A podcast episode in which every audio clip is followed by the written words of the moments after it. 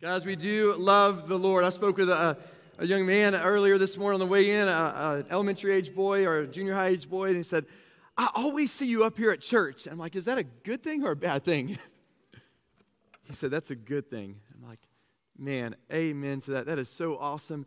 And he is absolutely right. How good it is just to gather physically as the bride of Christ and have these types of truths to declare back to God the Father. These things are true, they're not made up, they're not wishful thinking. They are true realities, whether we feel like they are or not. We love the Lord and how sweet it is just to gather in this capacity as the physical gathered bride of Christ and declare our love to Him. But we know this love of ours for the Lord, there, there's something about it that this love of ours for the Lord is only because he first loved us. 1 John chapter 4 19 says this We love because he first loved us. I had it memorized. I just said it for you, word for word. But it never hurts to let you remember it's coming from here. We gather and declare our love for Him, but it is only and always because He first loved us. His loving us first was out of who He is. He's God the Father, God the Son, God the Holy Spirit. And before time was ever spoken into motion, before time ever began, He existed. There was never a moment where God did not exist. And that's what's called eternity past the past of all eternity, where there was existence of God the Father in beautiful, loving relationship with God the Son, divinely, perfectly harmonious with God the Holy Spirit. They existed in this Trinitarian Godhead, harmonious, divine relationship in eternity past, before time ever began. That's how God existed. There was never a moment there never has been, there never will be in the future a moment in which God the Father, God the Son, God the Holy Spirit does not exist. And the way He exists, the who He is in this existence, is love. When we go back to the creation account of Genesis, we see the first manifestation of that love. God the Father in perfect loving relationship with God the Son, Jesus, because of this union divinely orchestrated and maintained with God the Holy Spirit. This loving Trinitarian relationship overflows, it spills over in the form of creation. His love as Trinitarian Godhead overflows and creates life because he is so filled with love, so overflowing with love, he creates humanity and says, the first few days were good, but that sixth day, creating man and woman in my image, was very good. You're the crown of my creation. And it's out of the spilling over of my love and Trinitarian fellowship, three persons in one, I create you so that every man, woman, and child may have opportunity to glorify Him and to enjoy loving relationship with Him. That's the love of God we have first seen demonstrated in the creation account of Genesis. This opportunity to glorify and enjoy relationship with Him. We love Him because out of who He is, He first loved us. But there's something else we know. As humanity, we know who we are. In case you don't know who you are, Scripture helps us out with that as well in the third chapter of Romans. It says in Romans chapter 3, verse 10, as it is written, none is righteous, no, not one. Oh, well, God, you don't know about my one and only kid. You know, they're, they're so perfect. They're the all star on the sports field. They're the greatest musician. They're just so awesome. No, not one. From the very moment of conception, we are conceived in wickedness with a sinful nature because of our father of humanity, Adam and Eve, the first sin in the garden. None is righteous, no, not one. And it goes further to say uh, in Romans 3 23, in case you weren't clear, all have fallen short of the glory of God. All have sinned.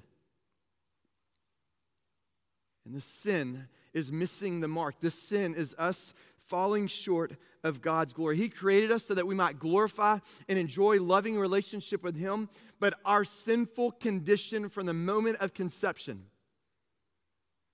causes us to fall short and causes us to be sinful in His eyes and in broken relationship. Scripture says there's a punishment for our falling short. Romans 6:23. The wages of sin is death. Your and my falling short of God's glory earns us nothing but death. But don't misunderstand that. It's not death where we get off the hook once we pass from this earth.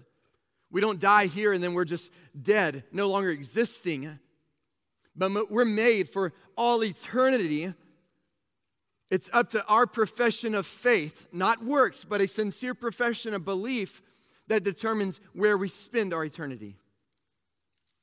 And unless you profess Jesus as Lord and Savior, who lived perfectly, died on the cross for sinners, was buried, and then on the third day, according to Scripture, raised from the dead, unless you profess faith on Him, you will pass from this earth, according to Scripture, and exist eternally in the wages your sin has earned you.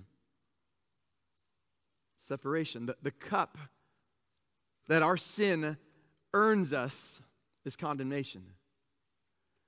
The cup that our falling short of God's glory earns us is the cross, a criminal's shameful, suffering death. We love God because He first loved us. It's a love that comes out of who He is, but we know something about ourselves. We fall short of God's glory. We've earned nothing but death, condemnation, nothing but the cross. But we know the second half of Romans 6:23. The wages of sin is death. Every man, woman, and child here in, in all of history in all of the future are falling short of God's glory earns us death, but God. The gift of God is eternal life in Christ Jesus our Lord. Or said another way in 2 Corinthians 5:21, he who knew no sin became sin on our behalves. He took on the fullness of every sin we've ever committed, every sin that we're struggling with right now, and every sin we will struggle with in the future. Jesus, the Son of God, took all the sinfulness of man on himself. He made himself sin, and in six hours on the cross, he died the death our sin deserved of us. So that we might have a path back to reconciled relationship with God so that we might have a path back to this divine opportunity to glorify our Creator and enjoy a loving relationship with our Creator out of the spilling over of His love as God the Father, God the Son, God the Holy Spirit. Christ took our cup of condemnation, Christ took our cup of the cross. Jesus hanged on the cross where we belong. We deserved it, but God. And the last remembrance I want to call your attention to is how Paul put it in Romans 5 8. But God, who is love, demonstrates his own love toward us. Where in Genesis, he spilled his love over in creation in Romans, but God demonstrates his own love toward us while we were still sinners. Christ died for us. And that's the gathering we find ourselves in this morning. We come here, we have a flat wafer and some grape juice prepared for us to participate and consume and remember who God is and the love he has demonstrated toward us. And so, what we're going to do in just a moment is we're going to give a moment of prayer. I don't know what your weeks look like, I don't know what your morning has looked like. If it's anything like mine, it is crazy. And you're questioning your faith sometimes between your home getting ready in the morning all the way here to the church campus. But we are here in this capacity to remember the love of God, how it's been spilled over and demonstrated to us all the way from creation to the cross. And how he who knew no sin became what we deserved, that we might have reconciled relationship with our Maker. And so, right now, what we're going to do is this. Because in 1 Corinthians 11, when we take the elements in just a moment, it says, every time you gather in this capacity, we're doing it to proclaim Christ's death and remember that he's coming again. But there's an element of examination, of just sitting a while with the Lord and letting the Spirit move in your heart, letting the Spirit move in your mind, and just reflect on who He is and prepare you to take of the bread that memorializes the broken body and, taking of the grape juice that memorializes the once for all spilled blood for, for the new covenant.